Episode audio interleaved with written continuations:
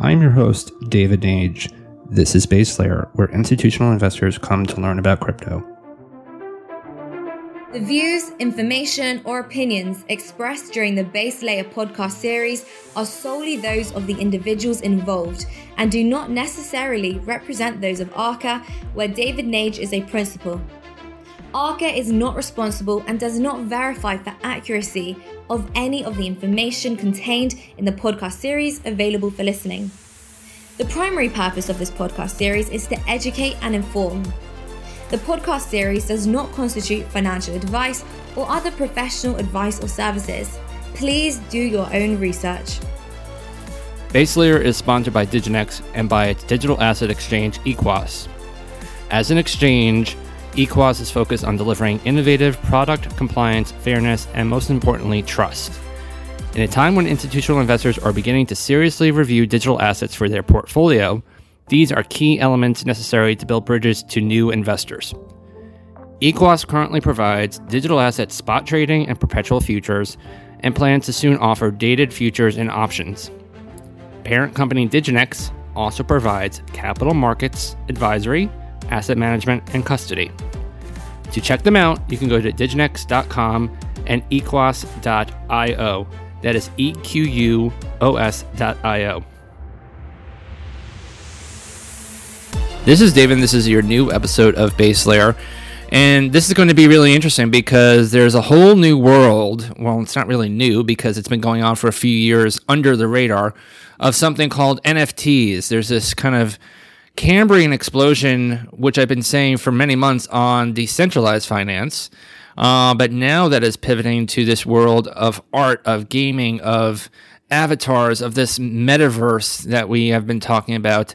And I'm really happy to have Alex Salnikov with me today. He is the co founder at Rarible, which is a very big piece of what's happening here. Alex, how are you? Hey, David. Thanks for having me. Uh, there was this Cambrian explosion of NFT use cases, as you just told. I'm extremely busy these days, but uh, it's it's also the most exciting moments. So I'm happy to be here and happy to share my thoughts. Very good. So, what we like to do before we get too far into Rarible and this world, just a little bit of a history on you many people are interested. How did all of these founders get to this point? Why did they create the projects and the companies that they did? And so, give us a little bit backdrop. You know, how did you get into this world? You know, not necessarily your when. You know, if it was Bitcoin, when your Bitcoin moment was per se in the timeline. But what about all of the things that are happening here kind of led you down to this path? What got you here? Well, that's a long story, actually. So I've gotten into crypto in 2012. Uh, that that's pretty early, considerable mm-hmm. for Bitcoin space. Uh, mm-hmm. Uh, I bought my first Bitcoin by sixty dollars. It just wow. crashed at one point, and that I, I, I felt that it's it's the time when I need to do this. I sold it the next day, one hundred twenty. I made my two x. Uh, Yep. It's it's more of a joke, right? A lot of people have been there. They thought they were the next Warren Buffett of digital assets. There you go. sure, but uh, the thing that I want to highlight here is the uh, this uh, sense, this feeling that uh, that I experienced when I had my first Bitcoin and my wallet. It's the ultimate sense of ownership of something. So I knew that I, I'm I'm a technical guy.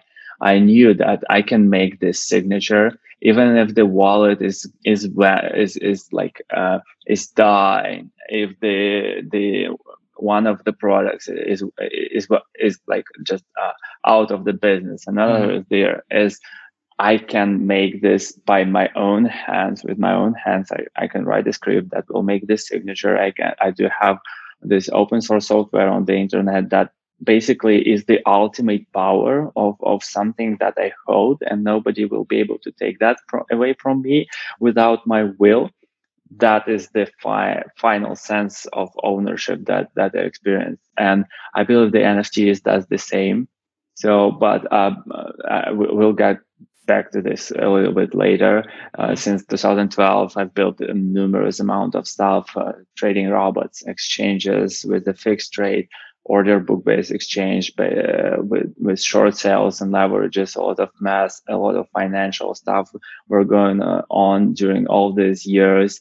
And, and uh, last year, uh, during 2017, I, I met my co-founder, Alexei. He's the CEO now, and I, am chief product officer here. So I, I do mostly the strategy and, and the prioritization of stuff that we want to build. Mm, we, we, we came together and we were building ERC20 issuance platform. So Rarible is kind of the logical step in, in our acquired experience. Mm. Uh, also, uh, our head of design, Ilya, I know him for six years. We've built a lot of products with him also. So that's that's kind of like uh, being in business team right now. And um, yeah, NFTs are just reminded me of this the first feeling that I've got uh, when when dealing with crypto, and and that's that's how we pick them. Right. So Rarible is the premier NFT marketplace where you can mint, buy, and sell digital collectibles without any coding skills. For those that are listening that do not have any background in digital assets that are starting to learn about this world, I'm sure that the fact that they don't have to have any coding skills is something that they're very excited to hear about. So, let's talk about what NFTs are. This is a bit of a bit, a little bit of a primer. Um, obviously, for those that are very well versed in this, um, this might be a little bit of you know kind of 101 stuff where you can grab a cup of coffee and just relax for a minute. But for those that don't know what NFTs are and don't understand what this is all becoming, just very briefly, you know, what is an NFT as it relates to digital assets, as it relates to collectibles, as it relates to everything else? Okay, so uh, let's start from the beginning there then.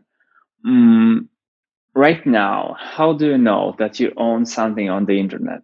Um, I, I, believe you don't. So when you go to the Google Google services or Apple services, you can't really move your uh, you, you don't really own your email address or you don't really own your your music library. You can't even move it from Spotify to to Apple Music. Um, and uh, this is not much of the problem. Um, that somebody else has a custody of your data for you but uh, those big companies they are kind of monopolies and they are trying to compete with each other and that's why they don't let you go. So this whole blockchain world is an attempt and is a big experiment uh, to rebuild all the systems top down up down top basically when the users are the first who are custodying their data. And NFTs is just basically very well thought out standard on how do you custody your data. So there are usual fungible tokens that represent some number that uh, they more look like an account in your bank. You can uh, you can have something like one one hundredth of something or one thousand of something, something fungible, something countable that or the usual and ERC20 tokens. And with NFTs, it's a token that represents something unique, something uncountable, something that that is, is, is singular by nature. Let's say an item inside the game, you have a weapon. Uh, that's that's uh, an NFT. That's a unique token representing something. So basically, it mostly feels like a digital item that belongs to you. You can change your wallet. You can you can install a new software. You can move from one marketplace to another, and you will always hold this NFT. NFT is represented in your wallet as as a as I'd say a card like something tangible. It has a visual attachment. It has a it has a picture. It has a name. It has a description. And overall that that mostly look from from outside that mostly look like a uh, like a card in, in in a collectible game. That's that's an nft but underlying that can be key to basically anything. You can have some financial product unlocked by having nft as a key or you just have uh, can have nft in itself just a art uh, as, as is an NFT because mm-hmm. uh, just you you just put your picture inside NFT and that becomes a, a, a, right to to to owning this picture. Right. So let's talk about that. So art and the high net worth family office institutional investors who listen to my show are big collectors of art. Have been for years. This has been something where they have poured hundreds of millions of billions of dollars into it because again you know, you have a Van Gogh. The idea is that there is not many others out there of that particular painting. You know, that is the epitome of scarcity. And so, talk to us about this confluence of art and NFTs because I think a lot of them will find that very interesting. Well, uh, again, let's, let's start here applying the basic ideas. So, uh, let's say you're a digital artist and you came up with a beautiful artwork that you want to sell, that you want to show somewhere else, that you want to do something with it. There is no much places on the internet where you can do that. So although of course there are up places when you can go upload your image and, and sell it to, to somebody who like it.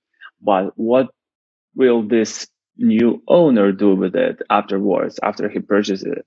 So uh, who would believe that this new owner was an original purchaser of some art, of some collector, of some artist?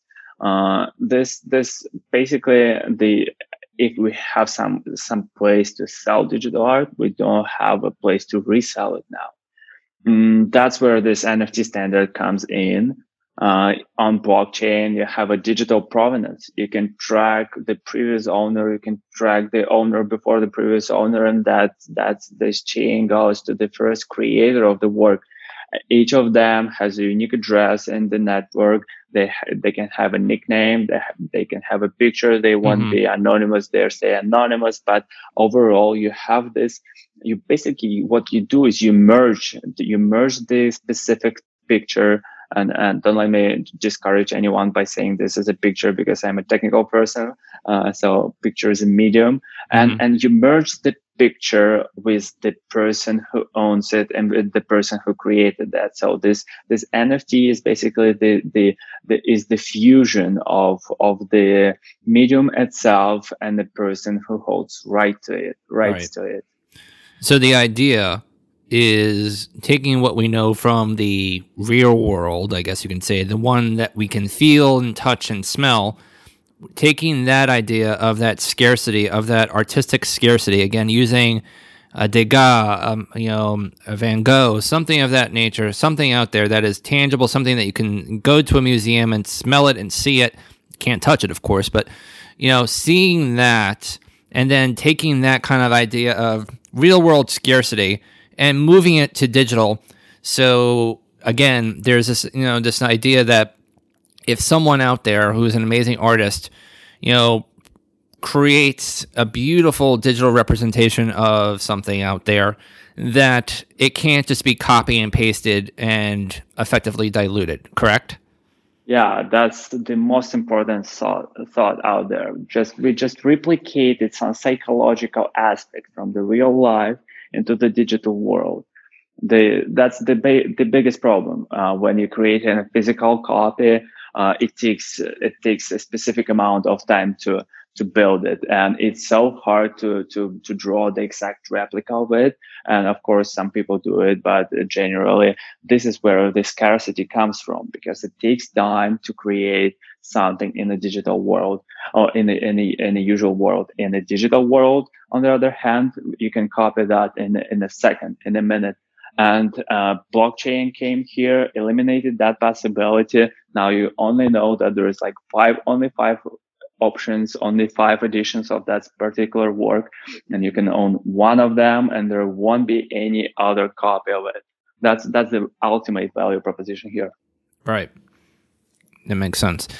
So let's talk a little bit about how this all works. So, for those again who are getting a primer on NFTs and learning about this whole world, all of this is predominantly driven on Ethereum, correct? 100% correct. That's right. And so the reason behind that is why? Why Ethereum versus other chains out there? Is it predominantly because of the the market and because of the engineering talent behind there? Is it because of smart contracts? What specifically about Ethereum versus other chains out there has really made NFTs and Ethereum kind of a marriage together? Well, I believe that's an easy question because Ethereum was one, uh, was just the first uh, smart contract platform out there. In order to create an NFT, you need to program how it would behave. You need to program that there will be only one copy or five copies. You need to program that it can be sold or it can't be sold. Uh, you need to program how it will be moved. So that was initially possible on the on Ethereum. Uh, that came just after the Bitcoin, and and that's that's the ultimate um, reason behind all of this. Mm-hmm. Ethereum attracted a lot of developers from various communities, and, and they built numerous wallets. There are wallets that uh, representing your NFTs in a, in one way. There are wallets that represent your NFTs in another way. There are beautiful. There are just uh, this this decentralization of development attracted to Ethereum uh, that just reassures you that if you lose a wallet, then you can pick another one, and that's why Ethereum just is a king right now. Right. So let's get into the platform. So this is a marketplace, correct? That's an issuance platform and marketplace. Okay, and where you can also mint these uh, these NFTs. When you think about marketplaces, and you think about the artists and the people out there that are coming on Rarible, what is your kind of role in this place? Is it to create audience? Is it to create you know buyers? you know obviously you'll have the sellers on there but how do you actually create like the next and i'm saying this in a way so people can understand the analogy and again i understand from a technical standpoint i understand that uh, you know the world of nfts and you know the world that we live in is a little bit different but for those that are trying to understand this, this is kind of like an amazon you know if you will where it's a marketplace where you have buyers and sellers um, so what is Rarible's role there is it to ensure you know, scarcity isn't to ensure that these collectibles are, you know, uh, up to snuff, that they're that they're legit, uh, that there are no copies out there. What is Rarible's role as you know, kind of becoming the marketplace of marketplaces for NFTs? Well, obviously, the Rarible tool here is to provide tools. So uh, NFT is just a standard, but like, how do I create NFT?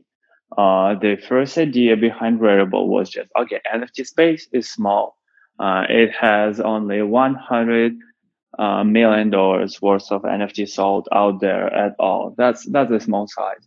Uh, there are several applica- applications of nft and people use it for games people use it for music people use it for pictures.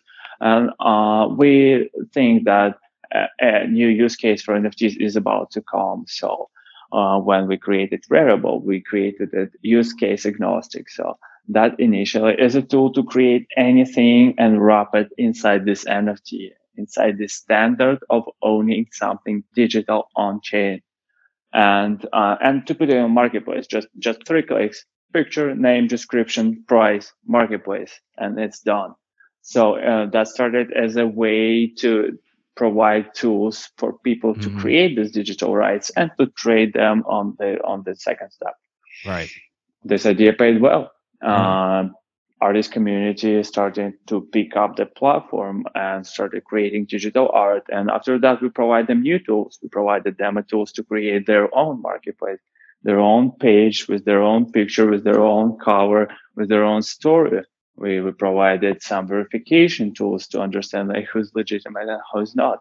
The next uh, the next big story is to provide tools to connect buyers and sellers. So we definitely outgrew this simple flat marketplace, and now we need to connect people who want to buy something and who want to sell something. That's mm-hmm. why we introduced likes and followings and categories and staking. And this is all about to come. Right. So let's get a little bit deeper down the rabbit hole. So I believe, if I'm not mistaken, that Rarible is taking a shift towards becoming a DAO, a decentralized autonomous organization. Hopefully, people who are listening to my show know what a DAO is at this moment in time because I've talked about it for the last year, year and a half or so. But if you don't, again, a decentralized autonomous organization. And with that, you have launched a governance token, Rarible, uh, going by Rari. So let's talk about this because we've talked about this individually focused on decentralized finance, where the projects out there have now, like Compound, over the last you know seven, eight months, launched their native token, their governance token. What is the idea behind going to a DAO? And what is the governance token? What does it do for those that are participating in it? Okay, uh, that's a complex term. Let's try to unwrap it slowly. So uh, during the whole existence of the platform, we had these uh, different uh, problems and tasks that we needed to solve. Like at some point, people started to making remixes of art, and, then they started to copy the art. And at some point, we need to draw the line. Like, what is the remix and what is the copy? What is the copy of the, of the work? Uh, and who we do want to highlight as a new and artists and promising artists and who do we don't want to highlight. And uh, being just at the center of this decision that is highly antithesis of everything happening on blockchain and that's why we don't really like to do that. Uh, we don't really like to decide what to put on marketplace and what to take off. That's why um, we have been always in close contact with the community and we wanted to community for community to make to make decisions and the launching of governance token is the is the um, ultimate step in, in, continuing this process of giving power back to community so uh, right now we are moving into direction of being the first community purely community owned marketplaces out there Mm, governance token works the same as in DeFi pro- projects. The, the ultimate goal is to have a DAO that controls the protocol, that controls the parameters as fees on, that are taken on the marketplace, that controls the, the roadmap of features, that is doing uh, some some decisions on on what which team should build the next feature of where this fund will came from, uh, for this particular feature. So all of this, all of this should be controlled by a DAO at some foreseeable future. Um, and uh, this is this is the the slowly slow slow road that we're taking here. Uh, mm-hmm. We already launched the uh, the first proposal that went live uh, about deciding what what would be the size of the fees on the marketplace and who will take the most. Uh, what would be the distribution between the buyer and seller paying the fees? Mm-hmm. Mm, this this will work pretty well. About 50 percent of users participated in, in, the decision making, and and they picked what they like the most, and uh, the fees went out there, and they represent what community wants. Now we have several ideas uh, that are discussed in the community how to change some distribution model because we are rewarding users with very the users who trade on the marketplace they are rewarded for each sale for for the size of the sale that they created and that's why this creates this recursive loop of rewarding users who are trading on the on the platform with the governance power to this platform so basically the users who this platform is built for will be at the wheel of the platform so let's talk about that a little bit more. So, unfortunately, we're a population of about 7.8, 7.9 billion people out there. Unfortunately, there are a segment of people out there that are horrible, that are despicable, that do things that, you know, make your stomach turn. And, you know, we are building censorship resistant type of platforms out there uh, to combat what we've seen historically, you know, over the last you know few centuries. And so, you know, moderating uh, that, you know, in terms of a open source platform, you know, that is obviously censorship resistant. You know, how I know this is a challenging kind of aspect of this, but I believe you're, and I think you alluded to it, and I think this is important to just hit on a little bit more. I believe you're trying to consider implementing a system analogous to Aragon Court. Um, so if there's a dispute or if someone comes on there and, as I said, puts out a piece of art that is horrendously, you know, kind of disgusting, is, you know, obviously, you know, something that evokes terrible feelings and thoughts, um, how do you actually remove them? Okay, so let me dive a little bit deeper on that. On the way it works right now is that we, as a team, uh, we are trying to be like the medium, the medium of representation of what community thinks about it. So usually when something bad happens on the platform, we receive numerous signaling from the community that sh- this should not have happened. You, like you guys need to remove this. And, and the same happens when there is someone who need who we need to verify as a platform. So we we are following the community sentiment on what's happening here, and that is uh, basically the premise towards what we want to achieve. And and this goes into two different directions. The first one is the community proliferation. So we want to build like this uh, set of communities, not just one community that are governing governing each themselves. So con- like uh, consider this as a Reddit for for marketplace. And another one, we want a better tools. We want to have a better governance tools, like you said, uh, Aragon Court for this community to be able to operate themselves without ma- ma- a lot of manual work. So that that's that's the basic idea behind all of it. Got it.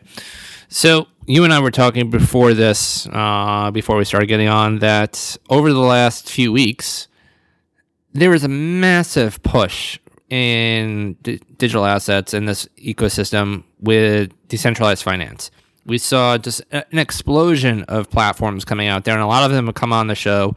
And we have had a lot of great, you know, founders and co-founders come on and talk about what they're building, why they're building it.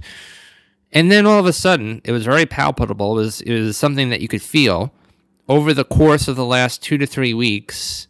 And again, we're kind of getting towards the end of September here. So for when we get this out, you know, so people can understand the timing here, that everyone started saying, oh, what about NFTs? What's going on with NFTs? Your company, your project obviously was at the forefront of that. And there were other ones out there. But it was a very, very palpable, very observable sentiment shift amongst a lot of the community members out there about this interest in NFTs. And as you know, and if we've been talking a little bit, you know, on the show and people will start to get a sense of, this world did not just come about in the last six months. There has been infrastructure build here and there's been platform build for years. Um, just in the gaming space alone within digital assets and blockchains, you know, gaming was probably starting around, you know, 2014, 15, if not a little earlier.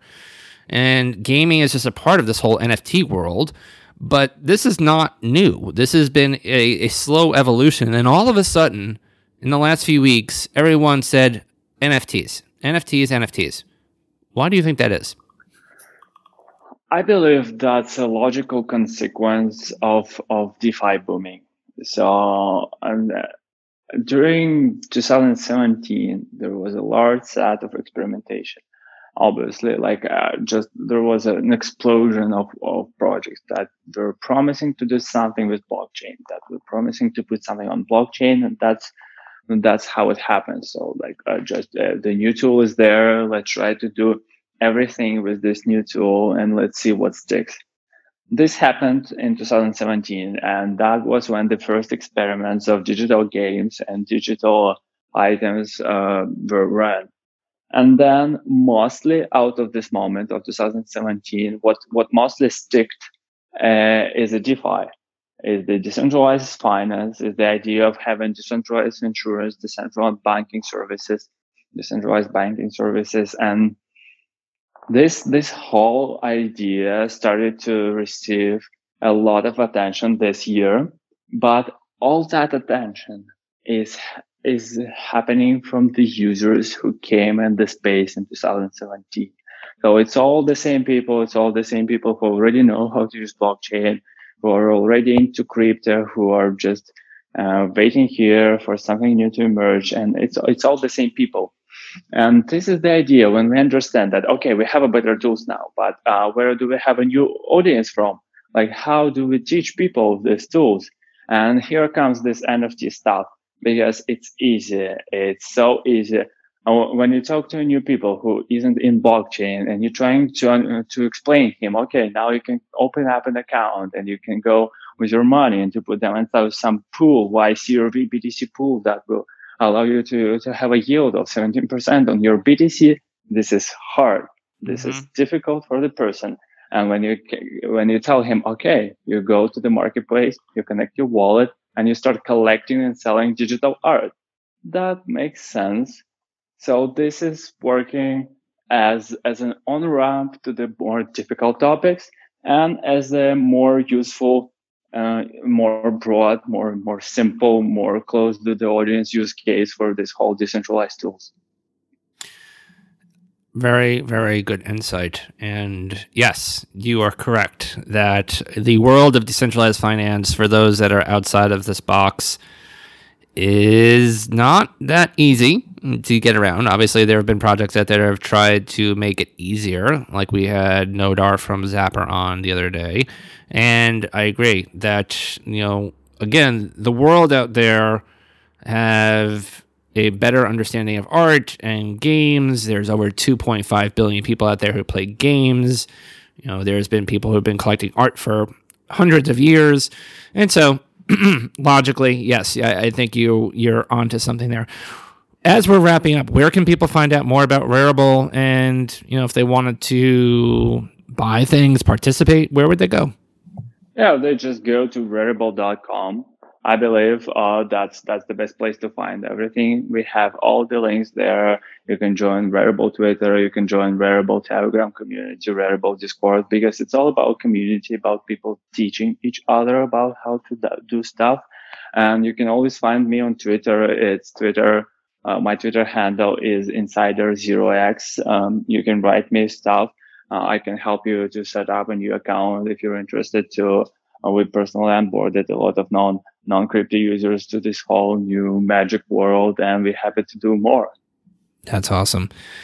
This was Alex Salnikov, co-founder at Rarible, a project that you all should definitely take a look at. And As uh, Alex very, very well established that this is a very interesting world that has really gotten a lot of attention lately. So Alex, thank you for coming on. Hopefully, we can have you on again in a few months and see how things are progressing over at Rarible. Thanks. Thank you for having me. Happy to be here again. Thanks for listening in to Base Layer. If you like the show and all the different guests that we've brought on, please give a like and subscribe on Apple or Spotify or wherever you do listen to the podcast. Also, if you want to have a conversation or reach out to me, you can reach me out on Twitter at David J. Nage, and let's talk there. Or also, you can find me on LinkedIn, and I look forward to having great conversations with you all about digital assets. This podcast is presented by Blockworks Group, one of the best digital asset, event, and media production companies that I know of. For exclusive content and events that provide insight into digital assets, visit them at blockworksgroup.io. You won't be disappointed.